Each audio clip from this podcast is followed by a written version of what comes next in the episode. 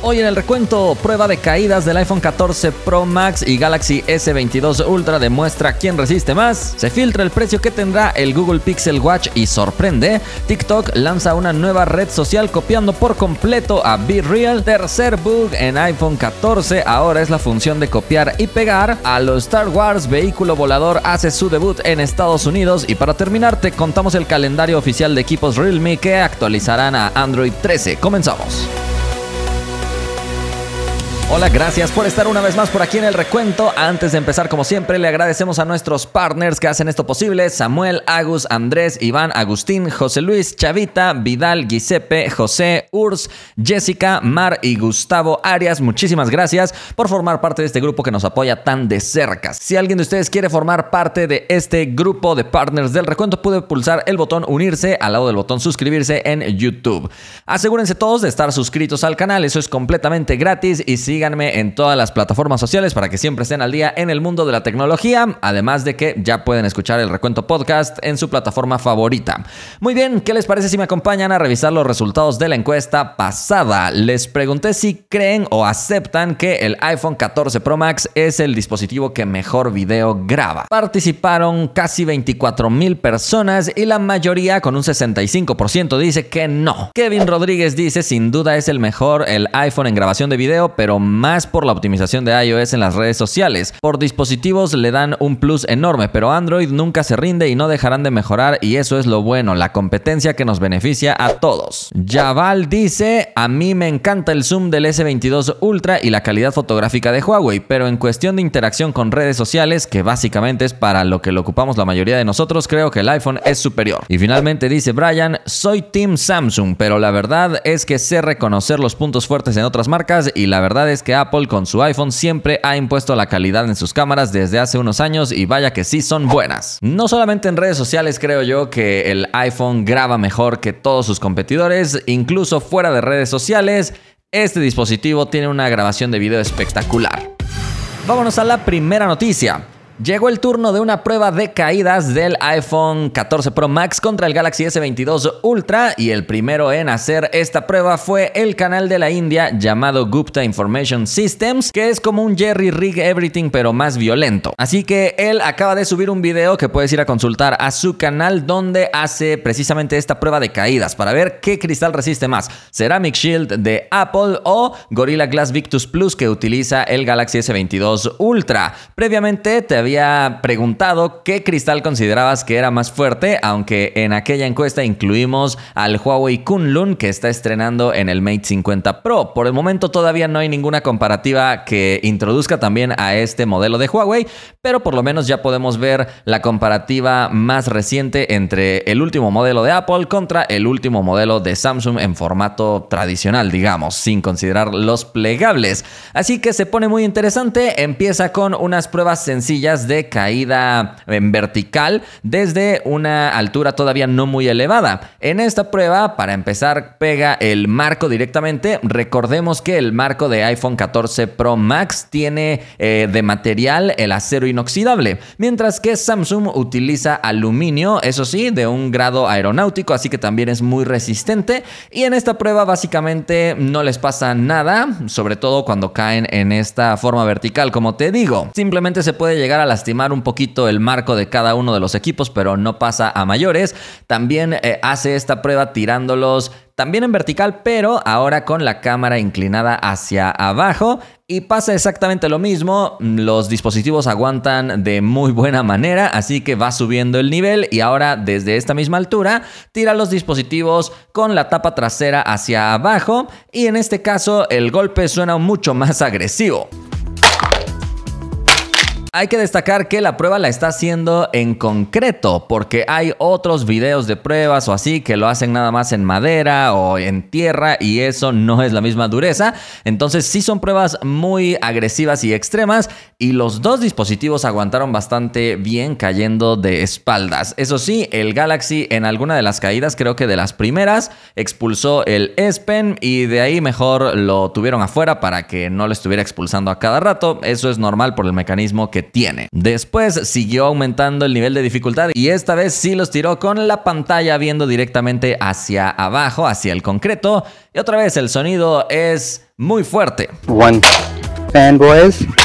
Y vaya sorpresa, ninguno de los dispositivos se rompe. Esto la verdad es que sí sorprende mucho porque sí es concreto meramente, así que los dispositivos están aguantando muy bien.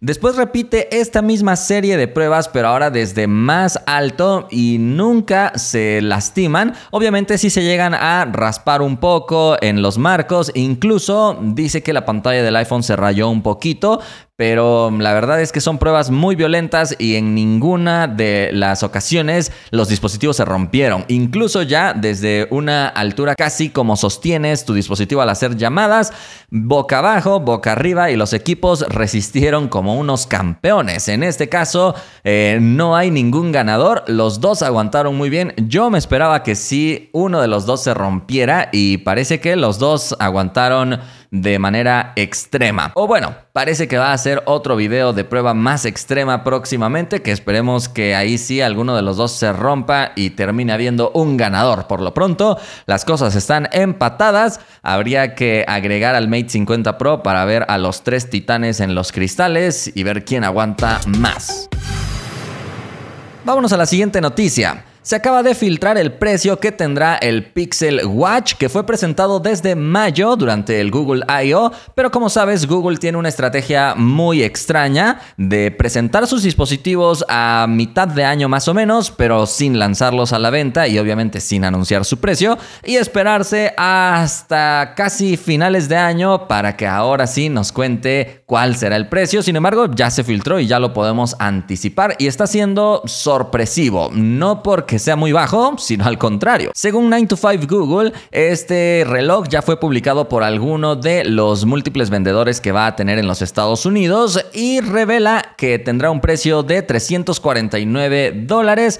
En pantalla tienes un precio de referencia nada más para que te des una idea porque realmente no es un precio oficial todavía. Y recuerda que en los Estados Unidos los precios los anuncian sin impuestos, así que en Estados Unidos habría que sumarle también los impuestos, pero ahí ya están acostumbrados a que les vendan las cosas sin los impuestos sumados. Y las cosas se ponen interesantes porque tanto Samsung como Apple tienen relojes más económicos en su línea, así que Galaxy Watch 5 podría ser adquirido por menos precio y también el Apple Watch más reciente en su unidad más básica puede ser adquirido más económico y también súmale a esto que se dice que el Pixel Watch utilizará un procesador Exynos de Samsung de hace algunos años. Concretamente el chip fue lanzado en 2018, así que no parece que vaya a ser un chip con mucha eficiencia energética y por lo tanto no se espera que el Pixel Watch vaya a ser muy sorprendente en duración de batería, a menos que Google nos sorprenda con una optimización espectacular, pero sinceramente no lo creo. Así que todavía ni se lanza el Pixel Watch y ya estamos anticipando que no va a ser muy exitoso a menos que le bajen ese precio. Vámonos a la siguiente noticia. TikTok acaba de sorprender lanzando una nueva aplicación y ojo porque es una completa copia de Be Real, que es la aplicación original que previamente ya había copiado también Instagram. Así que parece que todas las redes sociales quieren copiar a esta red social novata, digamos, aunque ya llevaba varios años en el mercado, pero últimamente había estado cobrando mucha popularidad y parece que ni Meta ni TikTok querían dejar que avanzara más antes de interponer en su camino. En esta ocasión no se sabe si alguna de las compañías intentó comprar primero a Be Real o se fueron directo a lo más fácil que sería copiar sus funciones. Recuerda que esta aplicación se trata de subir una foto de lo que estás haciendo en el momento en el que te llega la notificación, así que si estás trabajando subes la foto ahí, si estás comprando en el súper subes la foto ahí y publicas una foto con la cámara principal y la cámara frontal al mismo tiempo. Ese básicamente era el funcionamiento nativo de esa aplicación. Instagram después sacó una copia, aunque no como aplicación separada, sino dentro de su misma aplicación, mostrando una notificación como forma de reto, de decir te toca subir una foto y tal. Después, ahora le toca a TikTok, que lo lanzó como una aplicación separada. Se llama TikTok Now y el funcionamiento es lo mismo, solamente que aquí sí puedes grabar video también de lo que está ocurriendo. Así que tienes la opción de video o de foto y tú decides qué es lo que vas a publicar. Cada cierto tiempo te va a estar llegando la notificación para que subas lo que estás haciendo en ese momento y se va a compartir con tus amigos. La interfaz es bastante simple. Por un lado puedes ver lo que han subido tus amigos, que en mi caso no sale nada. Y por otro lado puedes explorar lo que están haciendo otras personas en general, como usuarios de TikTok. Aunque eso sí, estas funciones están restringidas para los mayores de 16 años. Los que tienen una cuenta registrada con menos de 16 años solamente tienen su cuenta privada, no van a poder ver lo que hacen otras personas, sino solo sus amigos. Y los que tienen más de 18 años van a poder incluso interactuar con más contenido y de esta manera se supone que TikTok quiere cuidar la privacidad de sus usuarios. Déjame saber tu opinión, ¿qué te parece esta nueva opción que te ofrece TikTok? Totalmente copiada, como te digo. Personalmente me pareció un poco aburrido, aunque también es posible que tenga esta percepción porque ninguno de mis amigos en realidad estaba publicando nada, simplemente veía cosas de personas desconocidas. Vámonos a la siguiente noticia otro bug en iPhone. Tercero, para llevar la cuenta muy clara, ahora relacionado con iOS 16, así que podría estar pasando también en otros iPhones, no solamente en iPhone 14 y 14 Pro y 14 Pro Max y 14 Plus. Concretamente se trata de un bug relacionado con la pantalla de copiar y pegar. Previamente ya hablamos de otros bugs como el sonido raro que emiten las cámaras al momento de abrirla en otras redes sociales. Y en ese caso todavía no sabemos bien si es un error de software o de hardware o juntos, Parece que es de software porque Apple ya avisó que la próxima semana van a lanzar una actualización para corregir esto, pero en este caso, este nuevo bug parece que solamente es de software y es bastante sencillo. Cuando tú copias contenido de una aplicación y lo pegas en otra, previamente nada más te avisaba cosas como TikTok pegó contenido de tal aplicación y cosas similares. Ahora lo que hace es estarte preguntando si le das permiso o no al momento de estar pegando contenido. Esto está causando mucha furia en varios usuarios de iPhone que se desesperan, que simplemente por copiar y pegar incluso cosas muy normales, pues tienen que estarle dando permitir, permitir, permitir. Esto ya lo sabe Tim Cook y ya lo sabe también Craig, que son los encargados de todo esto, y ya dijeron que este no es el comportamiento que se esperaba que tuviera iOS y que trabajarán para lanzar una actualización pronto. Así que no parece tanto ser bug, sin embargo, ya que los altos mandos de Apple dijeron que no es el comportamiento esperado, podríamos considerar entonces que sí es un bug. Por supuesto, pronto lanzarán actualizaciones porque Apple es Apple y corrige rápido y si algo falla te lo cambia rápido también, así que hay que reconocerle eso, a pesar de que no nos gusta para nada que sus productos lleguen con algunos problemillas. Vamos a la siguiente noticia. Una startup japonesa llamada Airwinds acaba de mostrar en el Auto Show de Detroit su motocicleta voladora, sí, al más puro estilo de Star Wars, así que ahí dieron una demostración haciendo su debut en Estados Unidos por primera vez y ese es un gran paso para toda startup.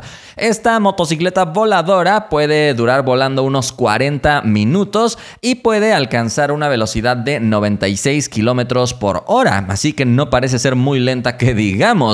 De hecho, este vehículo volador ya está a la venta en Japón y se espera que en 2023 lancen una versión un poco más compacta para los Estados Unidos. El precio aproximado que tiene esta unidad es de 777 mil dólares. Es un precio exageradamente elevado. Sin embargo, ellos aseguran que están trabajando para que en 2025 sean capaces de reducir el costo hasta 50 mil dólares, lo cual ya no sería tan descabellado seguiría siendo un precio muy alto, pero por lo menos ya un poquito más alcanzable para más personas. Esta compañía ya ha mostrado previamente este vehículo volador, pero en otros escenarios y en otros países. Sin embargo, este Auto Show de Detroit ha sido la vitrina perfecta para anunciar este producto en los Estados Unidos. De hecho, por eso le pusieron una banderita de Estados Unidos al vehículo, pero no significa que sea un producto desarrollado ahí ni que la marca sea estadounidense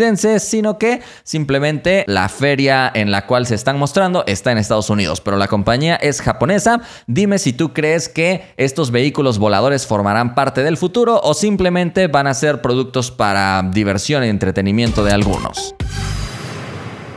Vámonos a la última noticia. Realme acaba de anunciar la lista de dispositivos que actualizarán a Android 13. Eso sí, esto lo ha dado a conocer en la India específicamente y en letras chiquitas el calendario dice que esto aplica para la India. Entonces probablemente en otras regiones veamos estas actualizaciones un poquito más tarde y es que recuerda que se trata del Early Access a Android 13. ¿Qué quiere decir Early Access? Bueno, que sería una preview, es decir, no sería el sistema operativo ya terminado, pulido y estable. Por eso mismo, el Realme GT2 Pro es el primero de los equipos que encabeza la lista, pero ya el calendario marca desde el mismo agosto de 2022, es decir, ya hasta empezó, pero te repito, todavía no cuenta con la versión estable, simplemente es una preview. Sin embargo, aquí con esto nos daría cierta garantía de que estos equipos terminarán recibiendo en algún momento la versión estable y esto se agradece mucho porque incluso hay equipos que forman parte de la gama de entrada. Así que déjame seguir anunciándote este calendario que continúa en septiembre con Realme GT Neo 3 en sus dos versiones y Realme GT 2.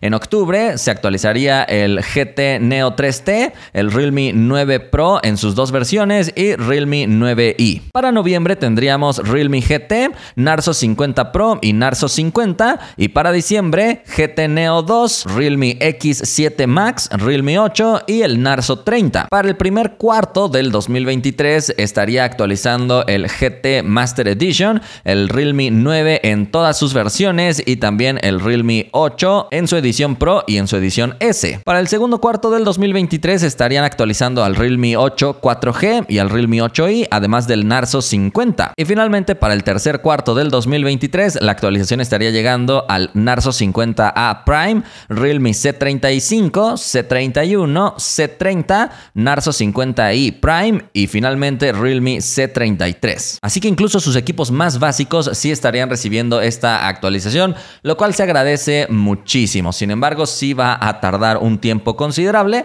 pero por lo menos nos garantiza que será una actualización estable. Ojalá que no haya bugs, trabas ni esas cosas feas. Y bueno, con esto hemos llegado ya al final del recuento. Espero que hayas disfrutado de este contenido y le agradecemos a todos los que forman parte del grupo fans del recuento. Muchísimas gracias de verdad por estar ahí apoyando el contenido. Todos ustedes hacen posible que el recuento siga siendo publicado. Esto ha sido todo y nos vemos la próxima.